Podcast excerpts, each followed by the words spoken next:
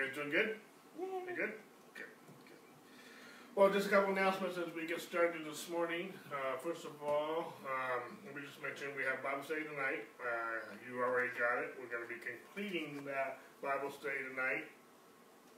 And then we're going to be off for two weeks, and then we're going to start up with a new uh, Bible study on Sunday nights called "You." Uh, excuse me, a better way to pray. So that the date of that Bible study will start um, uh, Cinco de Mayo, May 5th. Uh, and that's in two weeks from now. So, but we do have Bible study tonight, and um, and uh, then we'll go from there. Also, a couple other announcements. We do have our new website up, uh, lighthousediscipleship.org. That's lighthousediscipleship.org. We do have that website up. The live streaming is not quite working on that website yet. Our goal is to get that working soon. We still need a little bit more funds to get a new computer to be able to, to facilitate that properly. Uh, we have the funds for the new camera, but we don't have the funds for the new computer. So um, once we get that, that those resources, we'll be able to get it all synced to our uh, website. Um, and then we're going to be teaching on wisdom today as we continue our series. And then next week I'm going to take a break and we're going to uh, do an Easter message for next Easter. So with that in mind, happy Palm Sunday, everybody. Okay? And so anyway, uh, we'll, uh, that's the direction we're going to go. Uh, and after Easter, we'll pick back up with the, uh, hopefully very soon concluding our, our wisdom series. So we all on the same page? We all doing good? Doing good. Okay? So with that in mind, we'll continue with our, our message this morning on wisdom, wisdom being the principal thing, our main text for that is coming out of Proverbs, where wisdom is the principal thing and we need to pursue it. We need to go get wisdom. The last few weeks, we, as we conclude this uh, series, we've been talking about the pillars of wisdom. And in uh, Proverbs chapter 9, verse 1,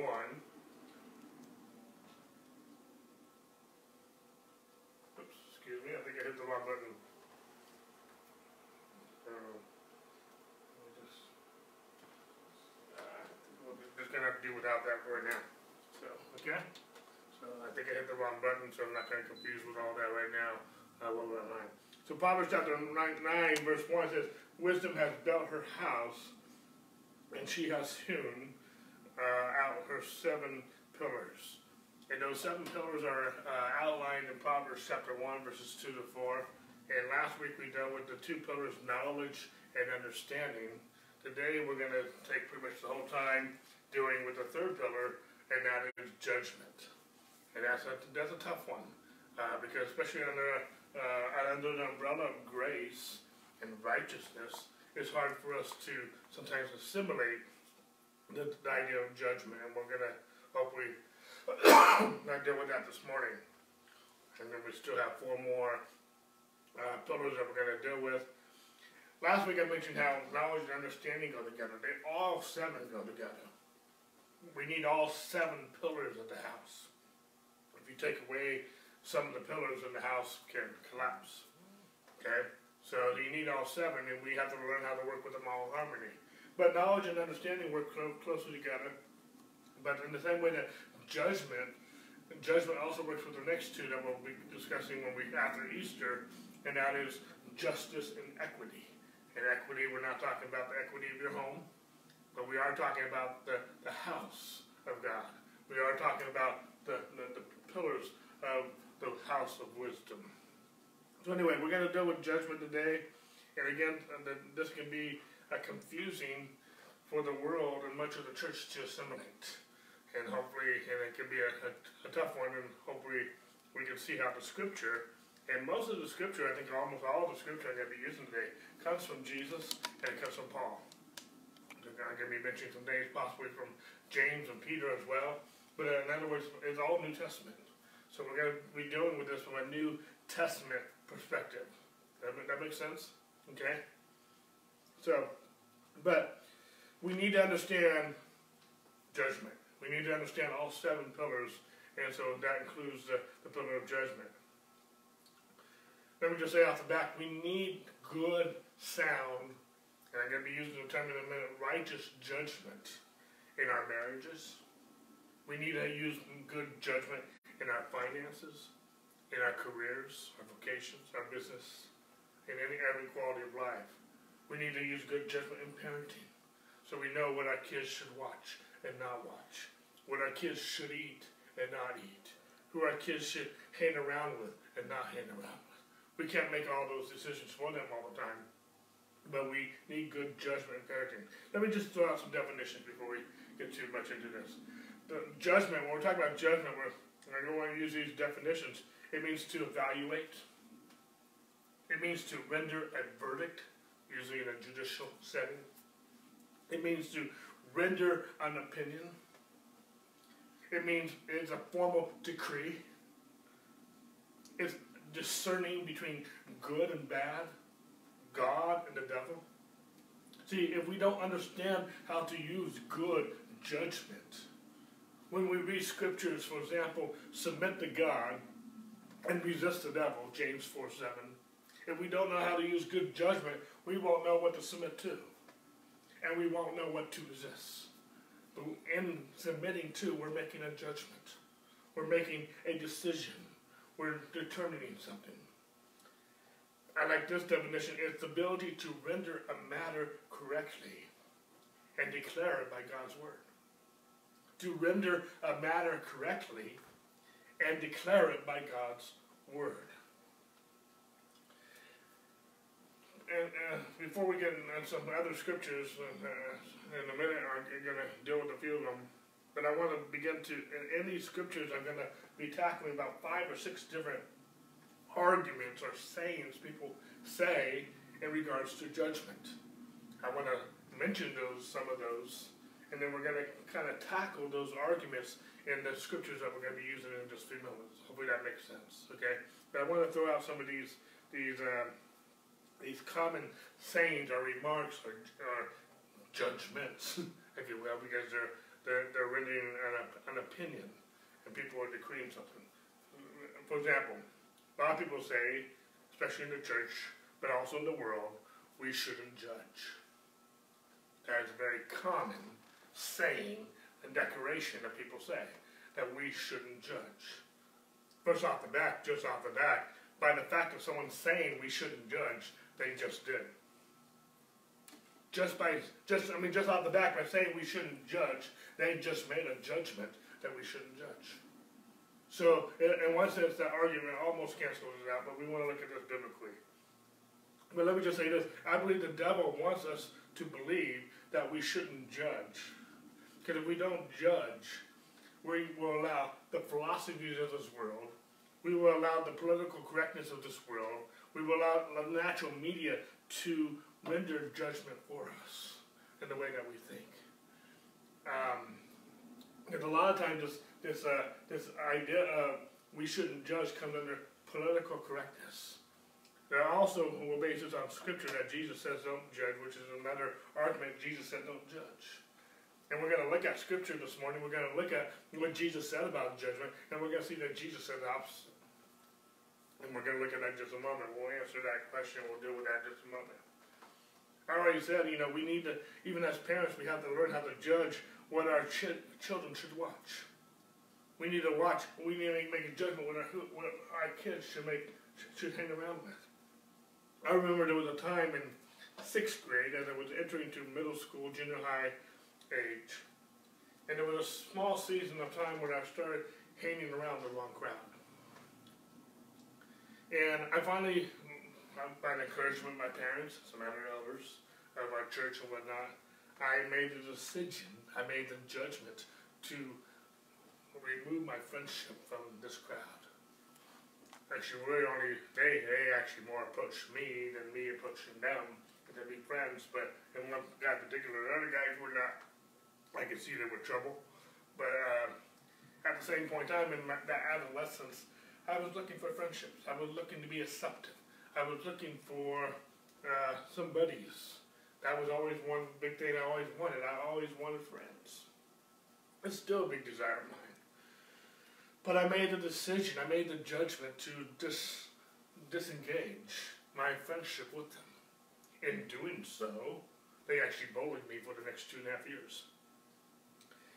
But I also know by making that judgment, as horrid as the bullying was for two and a half years, I want to look back at that even today. That if I had still befriended them, as hard as the bullying was, my life might not be where it's at today if I didn't make that judgment. That makes sense? I made a judgment and it, it cost me being bullied for two and a half years. But by, by making that judgment, it also it also uh, protected me from going down a path I probably shouldn't have gone. Good, kind of going with Star Wars, perhaps turning to the dark side, if I can put it in those terms. I don't know what that protected me from. I'll never know in that sense. But it was a judgment call. Does that make sense? And as we're studying the pillar of wisdom, we need to learn, especially in this hour, in this day, to make good judgments in that regard. And there's different aspects of judging, okay? But everyone judges. And part of my heart of my message this morning, we need to learn to make righteous judgments, good judgments, okay? Not only regarding circumstances and situations, but also people. And, and, and dealing with that if we don't understand or we don't become established in this pillar of wisdom, we will not judge. And we decide, sorry, I was reading my notes. If we are not, let me say this again, if we're not establishing this pillar of judgment, we will end up not judging, which is actually a judgment in itself. We have judged not to judge. That is a judgment. Sometimes by saying nothing is saying something. It's saying nothing. You have made a decision. You have chosen to keep your mouth shut. It is a judgment. It is a decision. It is an opinion. Okay? When you don't judge, you just chose to judge. I know that might boggle our minds, but it is a judgment. Here's another common saying that people will say Who died and made you judge? Who died and made you judge? If you want the short answer, who died and made you judge? Jesus. Jesus died, and he, he redeemed us by his blood, and he has made us to be kings and priests to rule the earth. He, he said that whatever we loose in, on, on earth will be loosed in heaven, whatever we bind on, on earth will be bound in heaven. There are aspects of the kingdom of God that we, as the children of God, as the people of God, as the church of God, that we have authority to judge. And it's in a righteous judgment. That term is going to come up more in just a moment. But in the answer to that, to that question, or that statement in the form of a question, who died and made you judge? Jesus did. Jesus is the chief judge, but he has made us judge. I gotta get a little ahead of myself, but I felt like I need to mention it. I'm not talking about judging in the sense of condemnation. I'm not talking about judging in the sense of being critical. I'm talking about judging in the sense of making righteous judgment, and in some contexts, making a good decision. That makes sense? We're going to deal with some other things as we as we get into this. There's another saying. Jesus said not to judge. We're going to deal with that at large in just a minute. I've already mentioned that. Those people, some people will say, those people are very judgmental. I am also, let me just say this, I am not talking about being judgmental. I'm not talking about being critical and condemning. But I am talking about making righteous judgments and righteous decisions. Okay? There is a difference, and we're going to look at that. Okay? I mean, I, we've had people say, just when we preach mercy and we preach goodness and we preach how the body of Christ should operate, we teach we have had more people tell us that we're have been mean spirited to us, and they called us to be mean spirited when we're trying to show mercy and grace, and yet they're being very mean and spirited about it. And so, anyway, uh, I don't want to deal so much with that one. But here's another big one that comes up, especially with our younger generation. Not just the younger generation, but it's coming up in our culture today. And this is another argument that and they say there are no absolutes. Lot, there's a lot of people who say there's no absolutes. well, again, uh, just off the off the off the cuff, by saying there's no absolutes, they just made an absolute. By saying there's no absolute, they're very absolute about there's no absolutes. I know that's a tongue twister, but it's. But let me just say this, and I will deal with that argument. There is truth. The Word of God is truth, and it's not subjective. In other words, there are some things that will always be right. They were right, they are right, they will always be right. There's some things that were wrong, they are wrong, and they will continue to be wrong. That makes sense? Okay? Uh, we're not under the law, but the law is still holy. We're still not going to have any God besides our God. We're still not going to lie, kill, steal, and, and murder and kill, commit adultery. They are, they were wrong, they are wrong, and they will continue to be wrong. We don't keep the law to become righteous, but we still obey the law. In that sense, we still honor our God, and we still honor one another. Okay? Um, there's some absolutes. I am the righteousness of God in Christ Jesus. Jesus did die. He did. He was buried. He did rise, raise, raise again. He did rise from the dead. Sorry, I couldn't get that out. But that is an absolute. And sin is still dangerous. Sin is still wrong. Fornication is still wrong. Lying and gossip is still wrong. There's, there are absolutes. And we need to build our absolutes and our righteous judgment, as we get into in, in here in just a second, based on the Word of God. Based on the truth of God's Word. Does that make sense? There are absolutes. Now let's get into uh, text. Turn with me to John seven twenty four. John seven twenty four. Sorry about the screen this morning, but I just didn't want to deal with that. We'll be fine. You guys are good listeners, good followers. John seven twenty four. Very popular teaching of Jesus on judgment. And Jesus said, Do not judge according to appearance, but judge with righteous judgment. Jesus said, Don't make judgment based on appearance, but make righteous judgments. In other words, don't be shallow in your judgments. Don't rush to judgments. Andrew Wommack teaches this when he talks about leadership based on uh, the book of Timothy, Paul's letter to Timothy, but don't make speculative, don't have speculative imaginations. In other words, don't judge a book by its cover. We need to learn how to make good, excuse me, and righteous judgments. We need to judge justly. And we need to judge righteously and fairly. Some of this fairness that I'm kind of alluding to, we'll deal with more a little bit more when we get to the, the pillar of justice and the pillar of equity. We'll deal with that fairness a little bit more as we get into some of those. That's how, why these, these pillars work together. Okay? But judgment is a pillar in the house of wisdom, and we need to learn how to judge correctly and to judge righteously, not by appearance, not by our feelings, not with prejudice, but we need to learn how to judge righteously based on the Word of God. And we're going to see this. Get, let me allow the Word of God to bring some things out. But we need to learn out how and what to judge, because how we judge can be wrong. What we judge can be wrong. How we judge can be bad, and it can be wrong. Okay? But if we're honest with ourselves, many people do what Jesus said not to do, and they don't do what he said to do. Many of us judge by appearance. We are, our culture is prone to judge by appearance. The church culture is prone to judge by appearance. I see it all the time. I see it on Facebook. I see it in conversations. I see it in the church.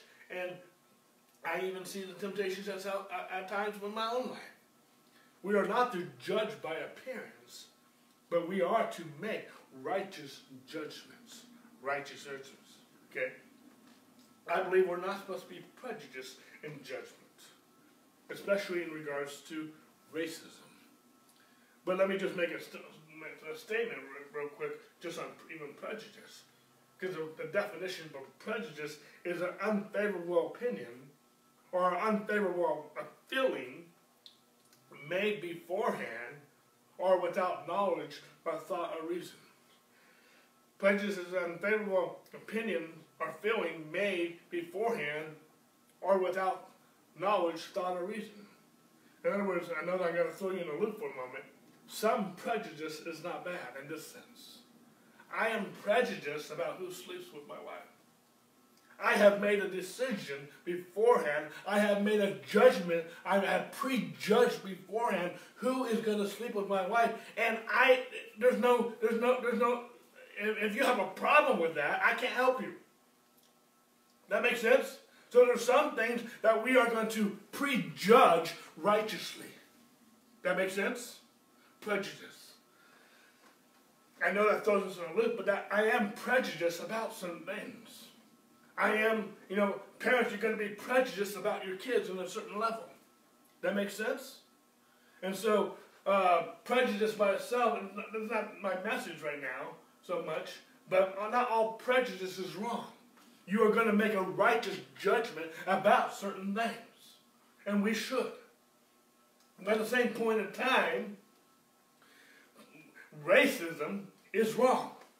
Those who judge people by appearance is wrong.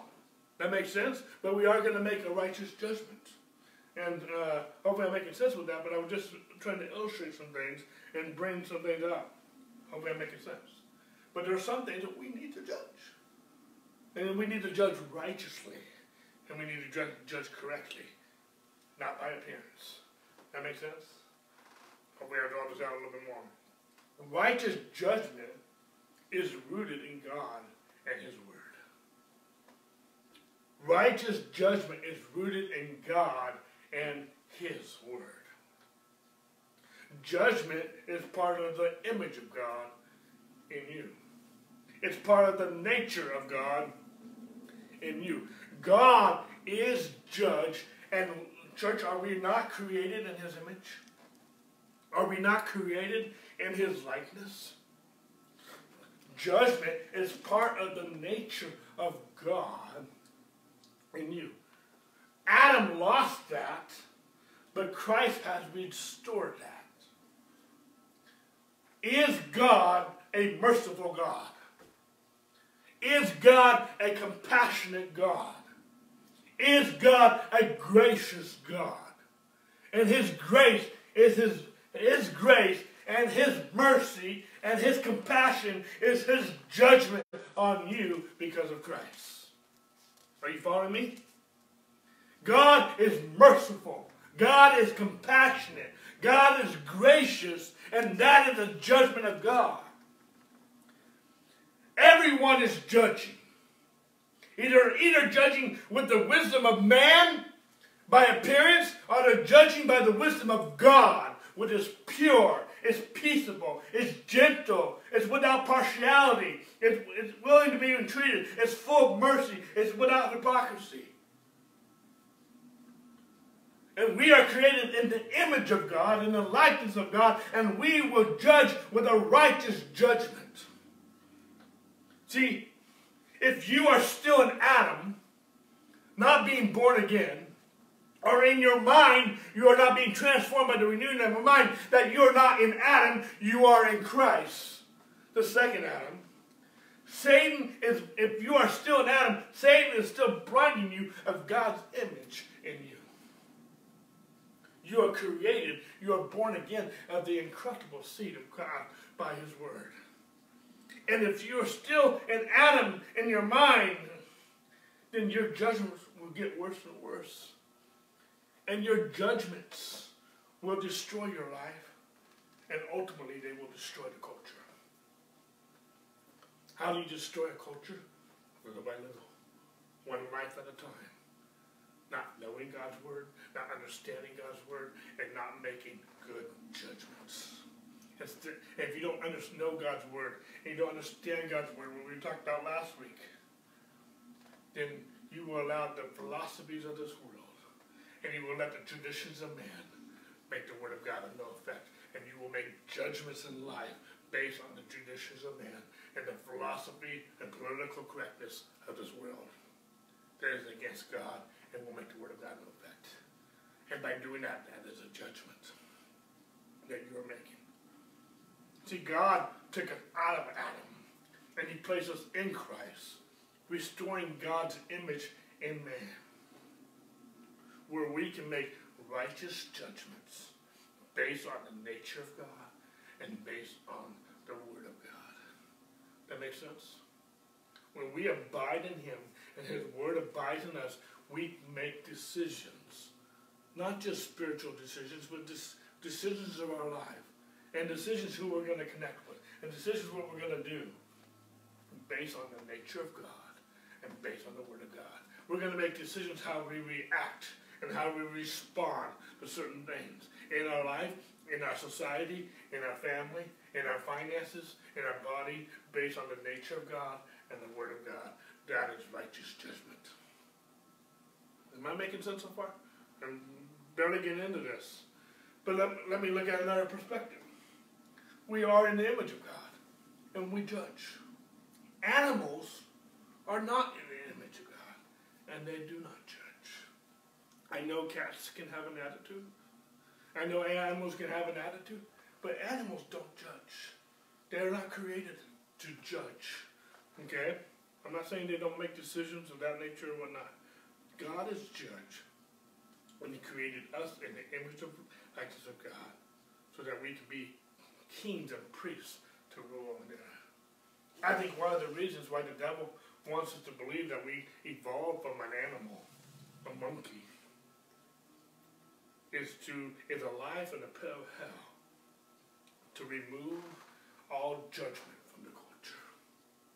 And I believe it's one of the reasons why the culture is where it is today. It's not the only reason. But we have learned, we have taught we're not to judge. But we need to judge righteously. Okay? Um, see, man without God still judge and their judgment is incorrect, it's false, it's based on feelings. It's what we learned about in James. It's sensual, it's earthly, it's demonic. It's not wisdom that's from above. Most people judge by appearance. Most people judge according to the flesh. Most people judge based on their feelings. That's not what God, Jesus told us to do. He said, do not judge by appearance, but make righteous judgment. Okay? Let's switch gears a little bit. Let's go to Matthew chapter 7. And I'm gonna, I'm gonna toggle to the Amplified. I want to read this of the Amplified. In Matthew chapter 7, uh, beginning verse 1.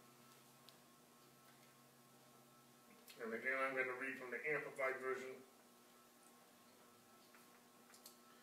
Matthew 7 1, it says, Jesus, is Jesus talking.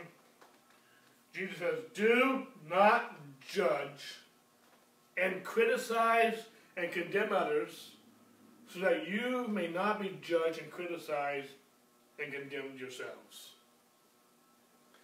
You know, some people just read the first few words and conclude what Jesus said. Do not judge and criticize and condemn others. I like how the Amplified brings that out. Because I, I like how the Amplified amplifies what kind of judgment he's talking about here. Don't criticize and judge people. That's what it says. So that you won't be criticized and judged. That make sense? Okay?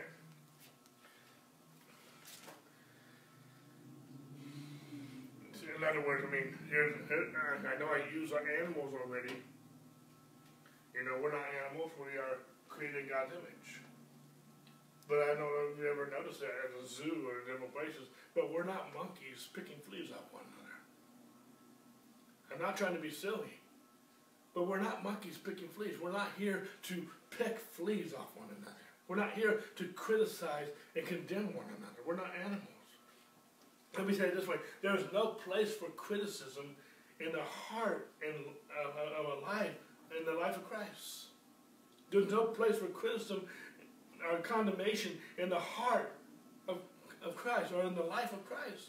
We are in Christ. I'm going to be teaching next week and Easter message about who we are in Christ, being raised together with Him. But there's, there's no criticism, there's no condemnation in the nature of God.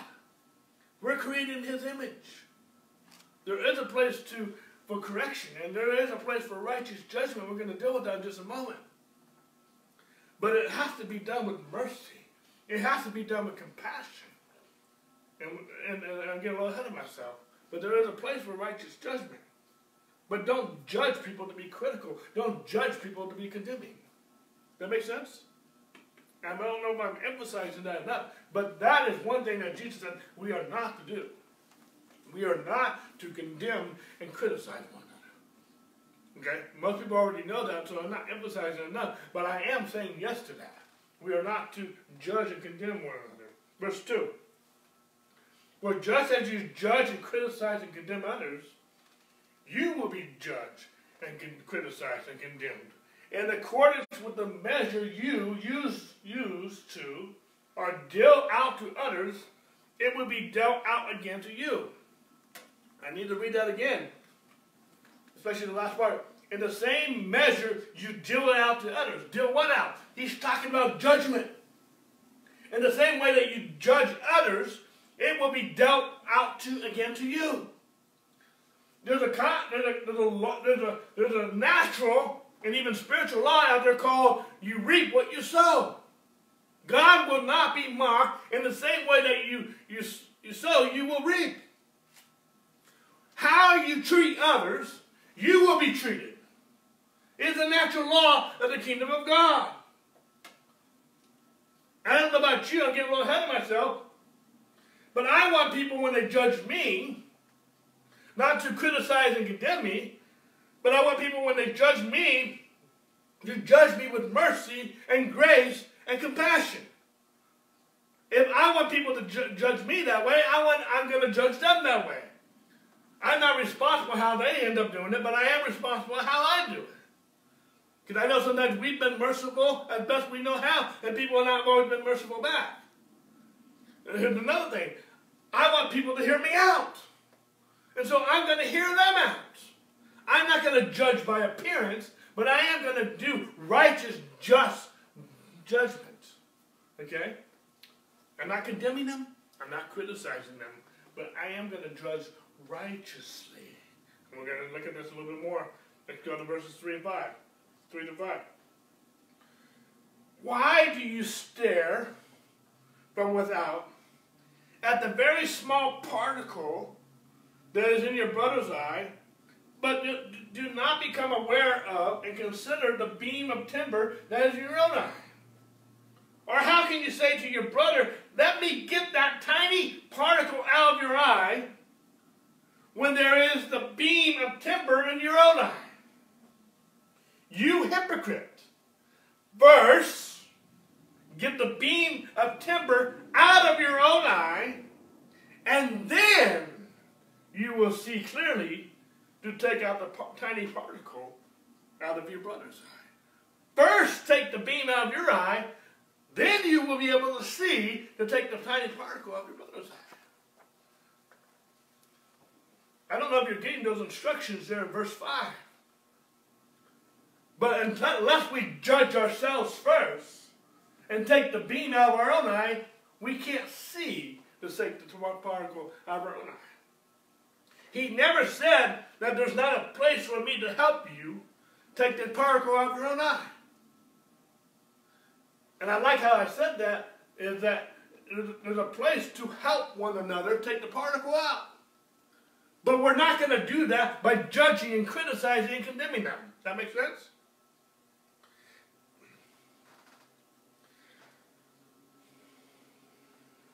Sorry, just looking at my notes here. I'm going to move forward from where I have. See, there are ways how we are to judge that are vital for us in the wisdom of God. in the kingdom of God. I want to list five things right here that I see in, in both of these two texts that we just read. I want to list five things that we see in the pillar and the house of wisdom concerning judgment. The first thing is I see in these in these two passages of scripture that we read, we need to be careful and cautious how we judge. We need to be careful and we need to be cautious how we judge.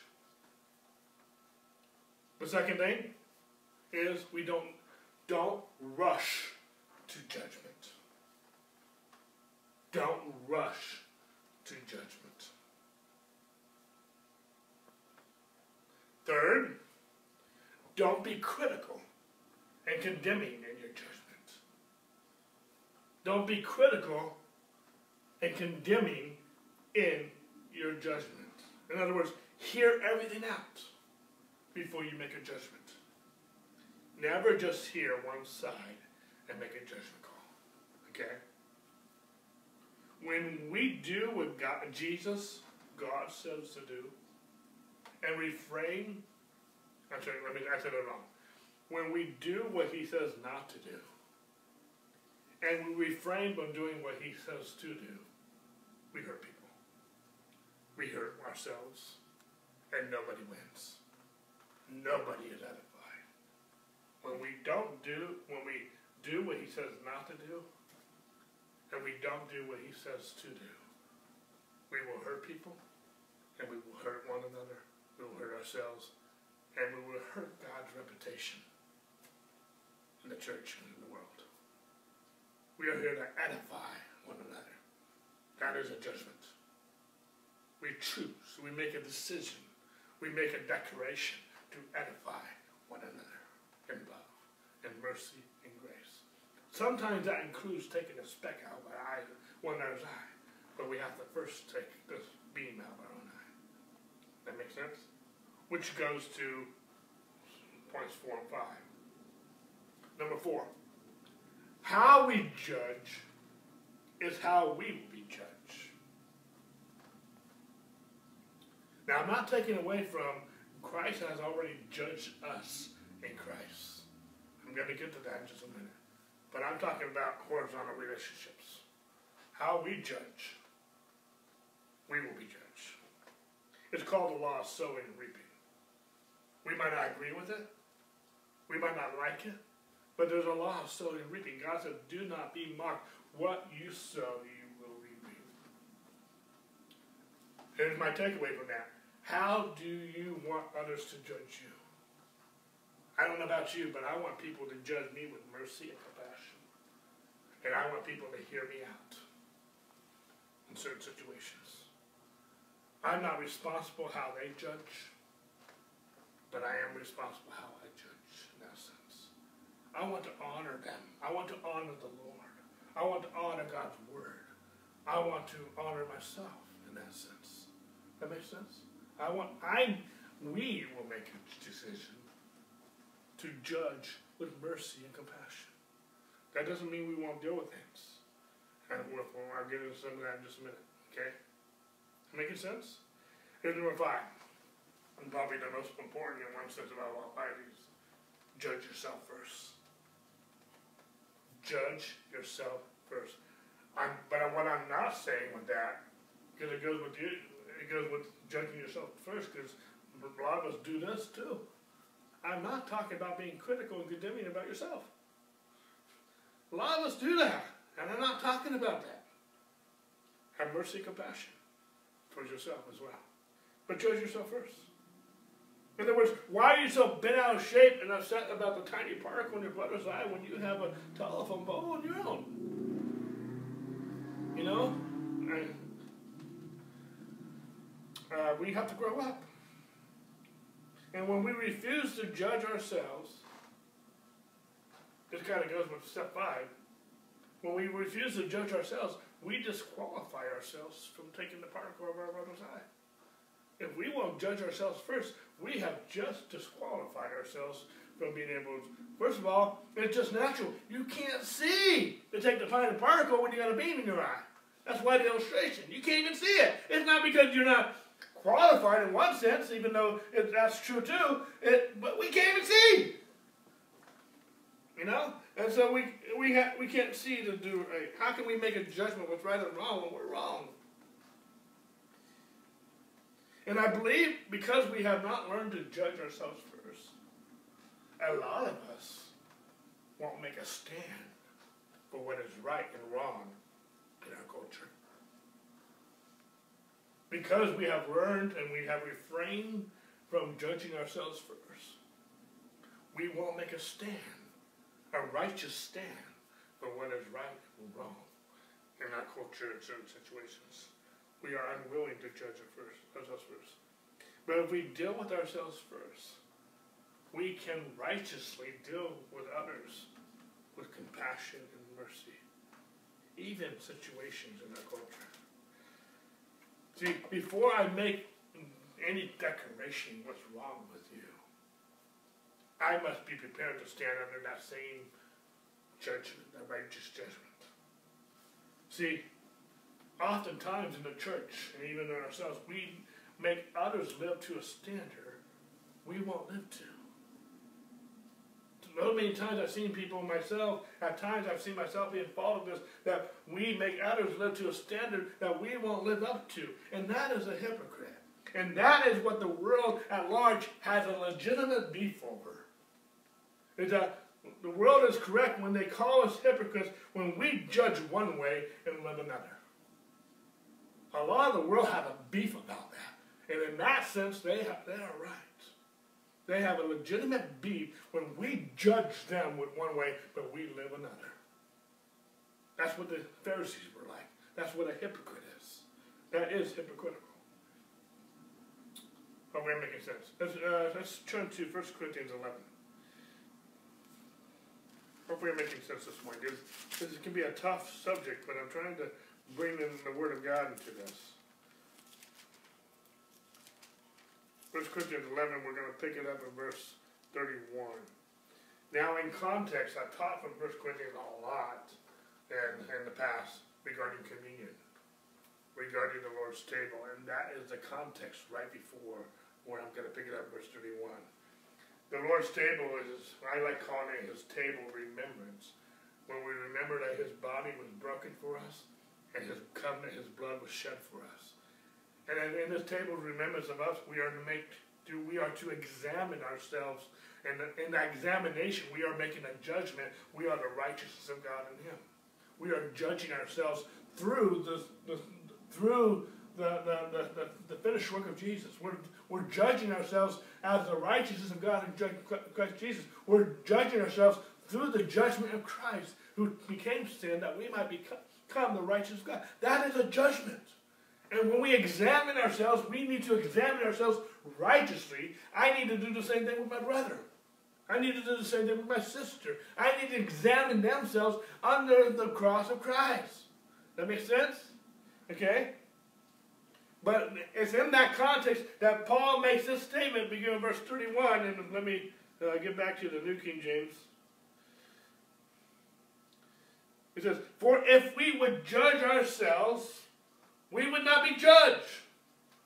But when we are judged, we are chastened or disciplined by the Lord that we may not be condemned with the world. If we come under the judgment of the cross, through Jesus Christ being our propitiation, being our lamb, being our substitute, if we come in that, because he's talking about the table remembrance, if we remember he was judged for us, so that we can be judged as the righteousness of God in Christ Jesus. If we come under that judgment, we won't be judged with the world.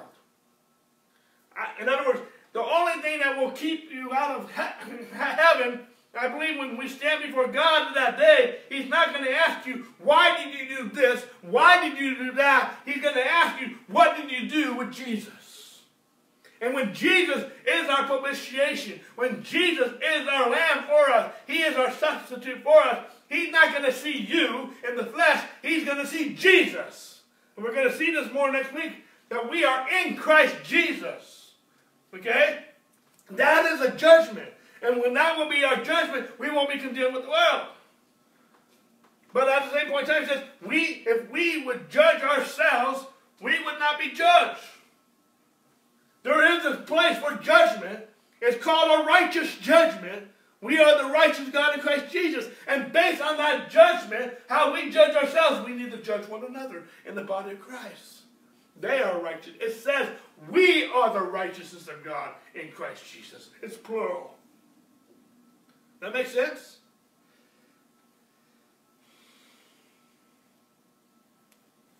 We are supposed to judge ourselves righteously.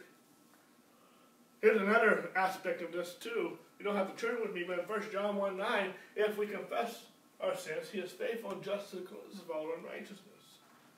It's healthy at times.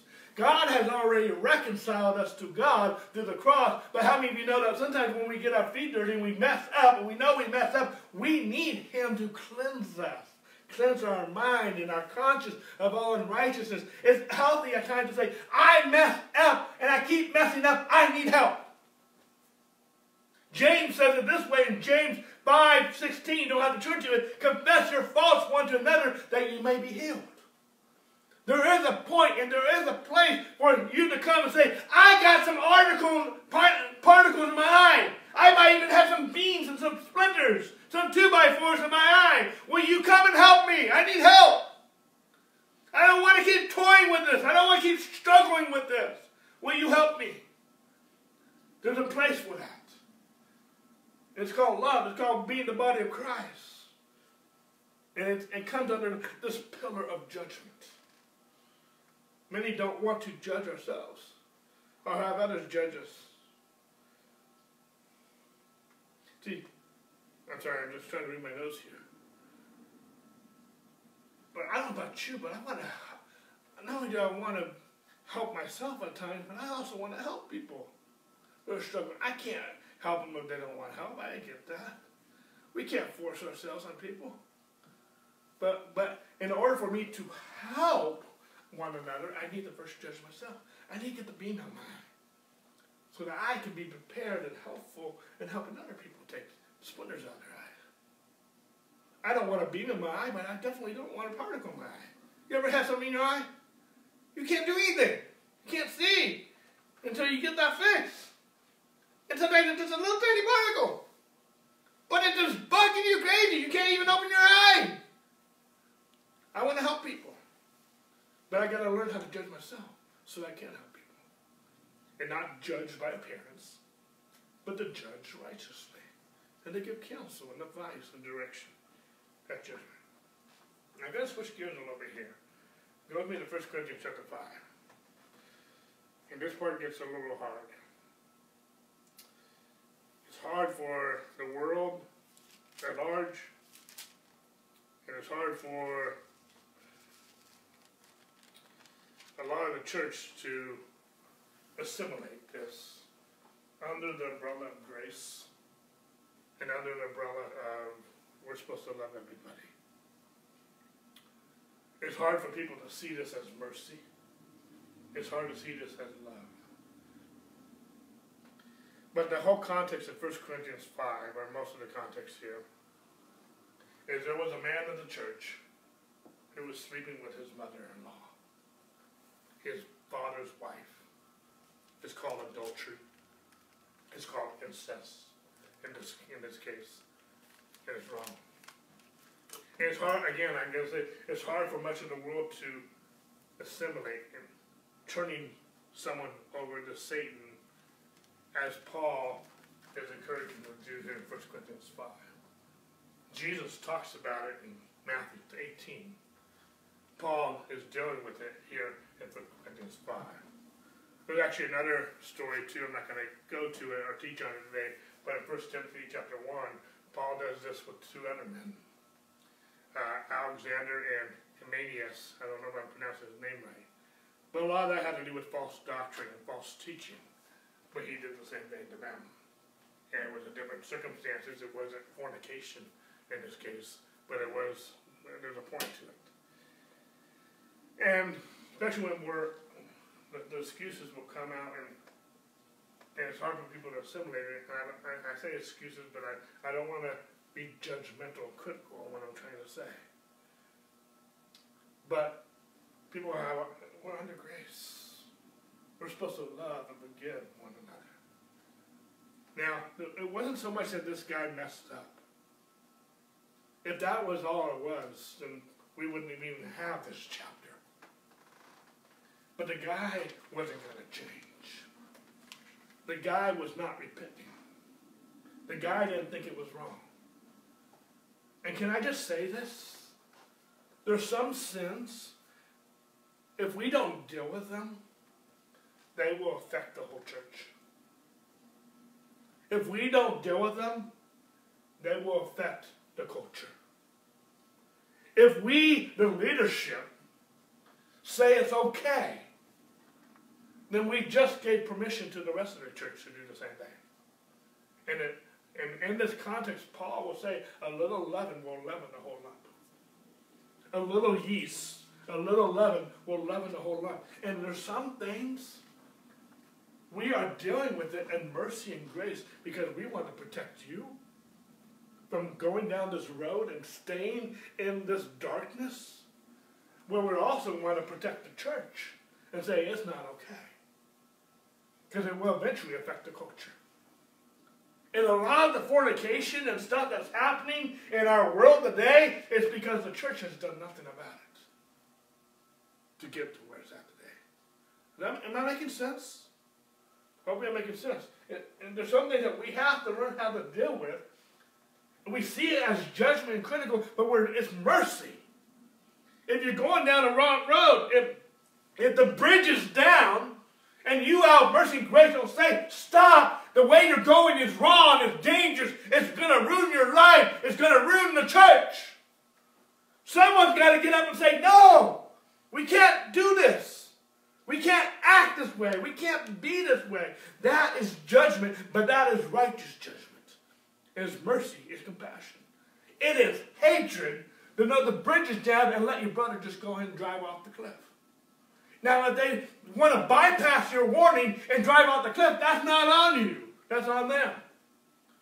But there is a point in place that it is wrong and what you're doing is dangerous. And I'm not going to associate I'm not going to glorify it. Paul says in this context that by not doing anything, you are actually glorifying their sin. That's wrong. This relationship may be reconciled, but in this case, he didn't say it was wrong. And I'm not saying he, he still, Paul is treating him as a brother. He's still in Christ. But his behavior, because he's unrepentant and being defiant about it, in a sense, it's affecting the, it can affect the church. Paul's not even there. But if you look at verse 3, I'm not going to read the whole context. Verse 3 says, For I, Paul, indeed as absent in the body, but present in the spirit, have already judged as though I were present him who has done this deed. That's Paul. Paul says, I have already judged. And in the name of the Lord Jesus Christ, when you are gathered together along with my spirit, with the power of our Lord Jesus Christ, deliver such a one to Satan for the destruction of his flesh, not his spirit, but destruction of his flesh, that his spirit may be saved in the day of our Lord Jesus Christ. Verse 6 Your glorying is not good. Do you not know that a little leaven leavens the whole lump? I don't want to spend too much time with this. But I just want to, want to say there are some things that we need to deal with. And a lot of the church has stayed away from this. A lot of pastors stay away from this. Because I understand it can bring a mass confusion. Many don't understand. They think that we're excommunicating people from the church. They think that we're punishing people in the church. There's a difference between punishment and discipline. And there's a difference between dealing with something, especially when someone is unrepentant. Paul judged in this sense. He invoked church discipline as it's spelled out in Matthew 18. I taught on this about a year and a half ago. The boy was sleeping with his father's wife. Paul was not angry at the man. He was not mad at the man. Paul loved him. Paul would if we think it's okay, we will continue to do it. But he wanted to destroy his flesh so that hopefully he would stop destroying his life. How many of you know this type of lifestyle may not ruin this? This relationship is not going to be close. He might be saved, but you cannot have an intimate relationship with God when you're living in sin. But more, even more, it's going to destroy his family. It's going to destroy his life. It's going to destroy his reputation. And if we allow it, we're going to corrupt the whole culture. That makes sense? We don't sometimes see that. We think that you're being mean to him. No, I'm trying to save him. From a bunch of darkness. And people don't see that. And, and we need to see that. We got to do it in love. We got to do it the right way. We're not, we're not rushing to judgment. We're not judging on appearance, but we're using righteous judgment. And there's a place and a time and there's a way to do it. And Matthew 18 spells out how to do that. It sounds horrible. But we, because we don't know, we haven't been taught how to love people and cover people properly. At times. See, in John 20, 23, Jesus talks about whatever sins we remit will be remitted, and whoever sins we retain will be retained. And again, that's hard for a lot of us to simply understand. Jesus is not teaching, I'm not teaching, Paul's not teaching, we don't have the power to forgive anyone's sins. Only Christ does. But how many of you know that when you are sinning, and especially when you're living in unrepentant sin, you have just opened a door for an enemy. And Jesus is saying in John 20, 23, we can, we can put people's sins into remission, just like cancer. You can put it into remission. The, the effects of that sin while we're trying to work it out, while we're trying to get the bottom of it, while we're, while we're talking this through, we can put the effects of that sin into remission. That can, the, your pastor, the church can do that.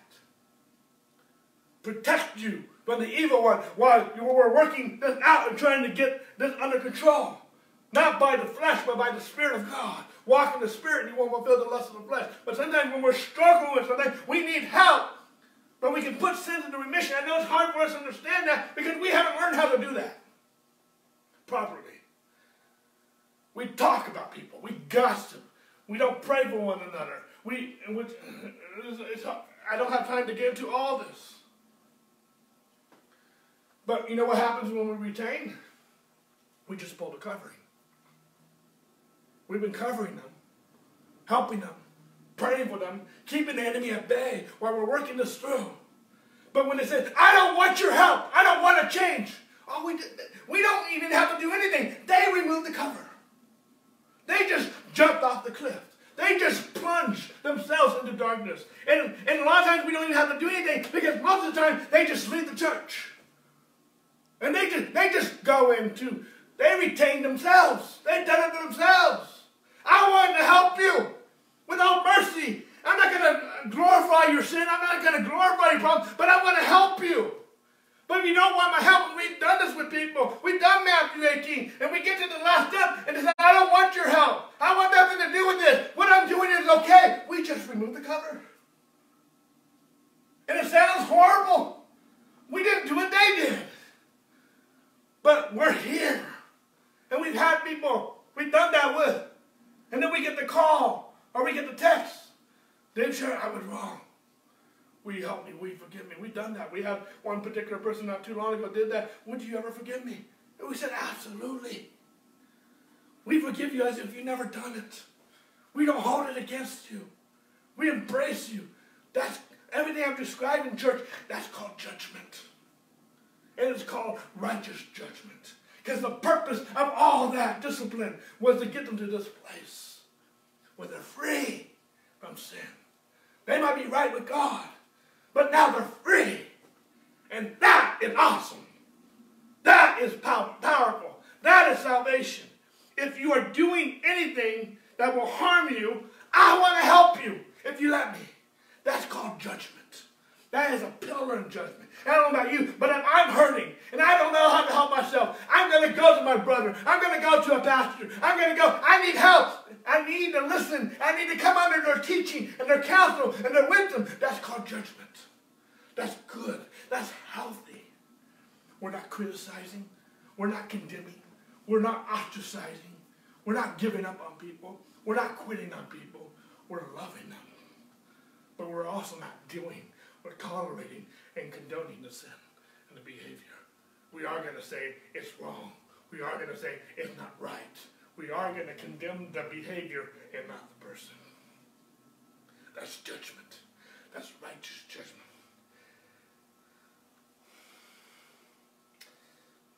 Amen. See, many can't, many people can't reconcile these things in the grace and love and mercy of God. But when you understand mercy, Proverbs three talks about mercy, and it goes on. He said, "Don't bind it around your neck. Put on the write it on the tablets of your heart. Don't let it go. Don't be don't lean out on your understanding in all your ways acknowledge Him. Don't be wise in your own eyes." And then he starts talking about discipline.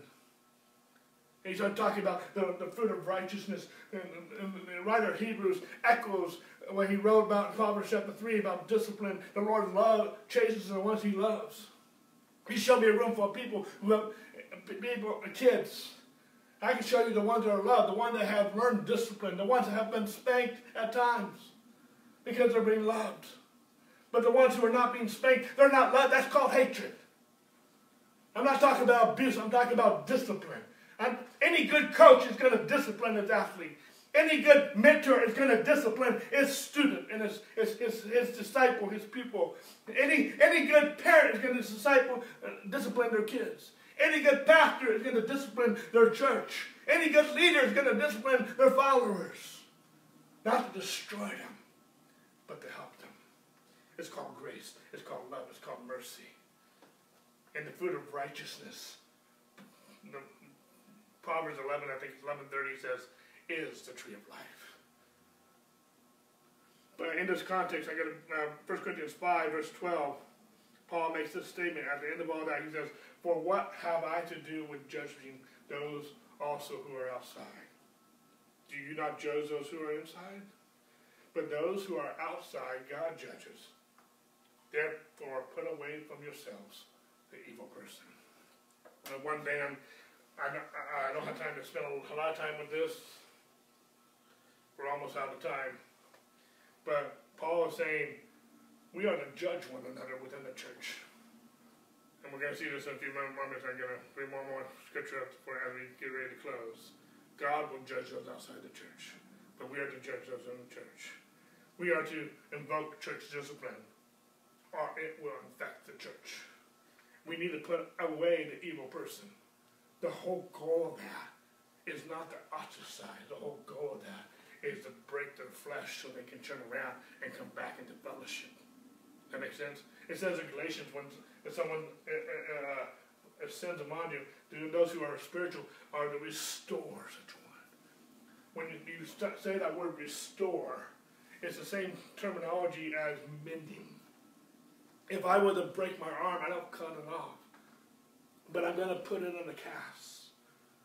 I'm going to restrict activity. I'm not going to, but the goal is to restore back into no, normal uh, function again. But there's going to be restricted activity.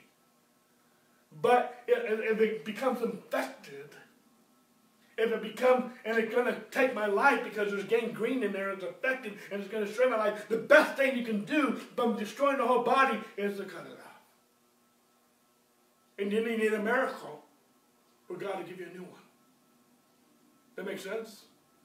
But we have to take the infection out. We are, in other words, Paul is also teaching here, and he's teaching throughout this, that we ought to judge within the church. See, most pastors are scared to death to even teach on this. But I, as a pastor, love people too much to not tell them the truth. And I am willing to pay whatever price, even your rejection, to tell you the truth in love, if it will be received. And I understand there's boundaries with that. I understand, that, you know, I'm not everyone's pastor. I get that. I'm not talking about that. And I'm not talking about the world. I'm a pastor of this church. And I'm pastor here. I'm pastor of those who God has brought into our lives. Okay? Um, sorry, I'm trying to skip through my notes. I only have a few minutes left. Let's go to first. Uh, let's go to chapter six. Now, can I get a witness? Chapter six comes after chapter five. I know that's not really theological here, but chapter six comes right after chapter five. So he's still talking in the same context. And he starts with verse 1 says, Dare any of you have a matter against another? Go to the law before the unrighteous and not before the saints? Do you not know that saints will judge the world? And the world will be judged by you? Are you unworthy to judge the smallest matters? I mean, just, I'm going to read a little bit more.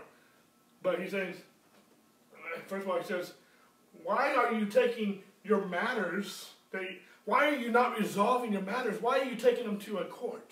Why are you taking them to an unrighteous judge and not dealing with them among the church? In other words, he, I'm also hearing too, Paul saying we need to resolve our conflicts. We need to resolve our problems, and we need to do that in the church, not air our dirty laundry to the world. Let me read some more. I want to read verse 2 again. Do you not know that the saints will judge the world? We will judge the world. I don't understand all of that yet. I don't get all of that yet. But Paul saying we will judge the world, and the world will be judged by you. Are you not? Are you unworthy to judge the smallest matters within the church? If we're going to judge the world, why, why can't we judge the matters of the church? Verse 3 Do you not know that you shall judge angels? I don't understand how that works. How much more the things that pertain to this life? If you then are, have judgments concerning things pertaining to this life, do you appoint those who are least esteemed by the church to judge? I say this to your shame. This is Paul talking. I say this to your shame. Is it so that there is not a wise man among you, not even one, who will be able to judge between his brethren? In other words, I mean, one thing I see Paul saying, the least spiritual person in you, if they are in Christ, if they are born again, they are more worthy to judge in the church than the world. I don't know if you see that. But someone who is in Christ, someone who is born again, the least of you and uh, uh, the least esteemed by the church, is able to judge more than anyone outside the church. There, there's a teaching here too that we need to deal with things among the church. We don't let the world settle our matters. We let the church resolve our matters. I don't understand all of that. I'll be honest with you about that. But I'm also seeing, too, we're not resolving our conflicts.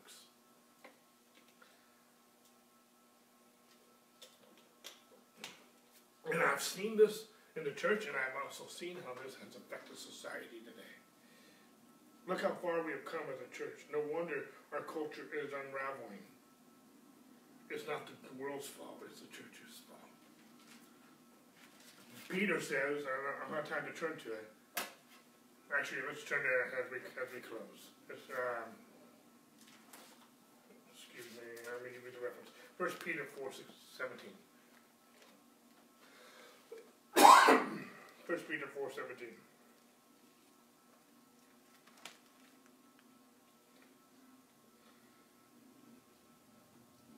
For the time has come for judgment to begin where? At the house of God. And if it begins with us first, what will be the end of those who do not obey the gospel of God? Now the righteous one is scarcely saved. Where will the ungodly and the sinners appear?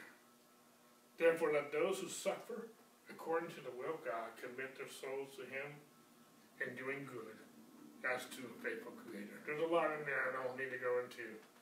But judgment starts in the house of God. It goes back to the five points I mentioned earlier. That we need to be careful and cautious how we judge. We don't rush to judgment. We're not critical and condemning in our judgment. How we judge, we will be judged. And probably one of the most important ones I get out here is that we need to judge ourselves first. There's a lot here, I, I wish I had time to go into this faster, uh, more deep, more detail. But we need to learn how to judge righteously. And even though we should resolve matters within the church, we should be able to, those of us who have understood the grace and message of, of His great mercy. Let me just, can I just say this? Has God, through Jesus Christ, not forgiven us a horrendous debt? Every single person here listening to this message deserves hell. But by God's grace and His mercy, we have received eternal life through Jesus Christ. Who of us is unworthy to reconcile and resolve conflicts with the body of Christ with one another? What have they done that we can't work it out and resolve? I'm not saying we're all going to be best friends. I'm not talking about that.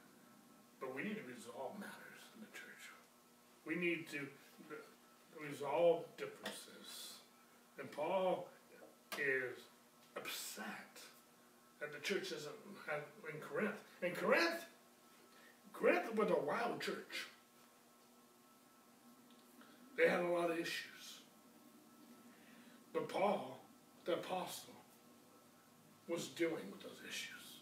He didn't just put a sugar, well, they're, they're Corinthians, of course. No, he dealt with them. He wanted them to become mature in the relationship with God. He loved them. It was not okay. and he dealt with that. Righteously, he loved them. And actually, if you read about this man in 2 Corinthians chapter 2, Paul told him, encouraged him to restore the man back into fellowship because he was repentant. That is salvation. That is wisdom. That is why we do it. And Corinthians grew, continues to grow to be a great church, a beautiful church. But there's some things that we have to clean up. Not to receive His grace so much. But we need to clean up so we can, you know, if you are living in sin, you are going to limit like how God is going to use your life and be effective. It will be a snare. It, can, it can still destroy your reputation with man and your effectiveness. It, will, it can sin is still deadly and it will destroy your life. Grace is not a license to sin. Grace will teach us. Grace will discipline us to deny ungodliness. Those who are not willing to deal with issues don't understand grace. Because grace will teach us to deny ungodliness. And we need to deal with things.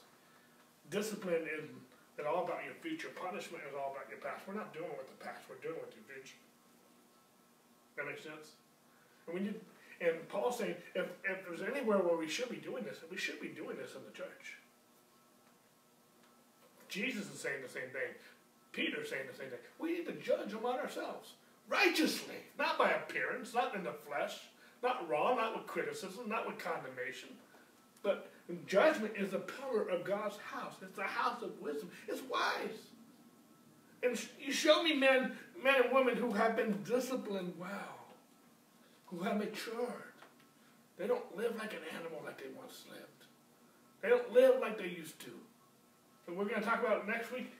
One of the things I'll bring up our desires change when we become born again and different things. And sometimes we need some coaching along the way. We need some discipline right away to reprogram our mind.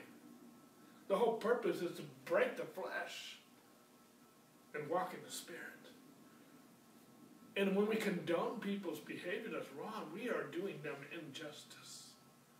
We are harming them. And there's a right and there is a wrong way to do it. We're not criticizing, we're not condemning, we're not beating them up, we're not nagging them but we are judging righteously if they will let us. If they won't let us, then we have to let them be. And they are actually tormenting themselves. That makes sense? We can't force on people.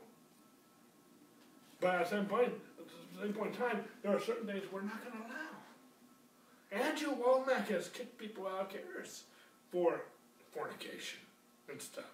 He kicked them out. He's not going to allow that to happen in his church, and he's not going to let them be leaders with a license, uh, uh, license to preach, living that way. It's not going to allow. He's not going to allow it. He's going to show them grace. He's going to show them mercy. He's going to pray for them. He's going to work with them. But there's going to be some discipline, and it's right. It's the right way to do it. That makes sense. Doesn't mean they can't come back at some point, but not until there's change, and not until there's repentance. And so that makes sense. Hopefully, I, know it's getting me hard. This, it's hard to teach judgment without teaching justice and equity too. All seven pillars work together. Next week, I'm, going to do an Easter message, so it's going to be a couple weeks before we get back into this. But we're going to come back and we'll touch justice and equity, and hopefully you'll see how these three work together. Okay, so don't just base everything on just judgment. It, we have all seven pillars that build this house. Okay, we need all seven to work in harmony. We need knowledge, we need understanding. We need judgment. We need. We'll see. I see next next time we get together with this. We'll see. We'll need justice and equity, fairness, prudence. We need.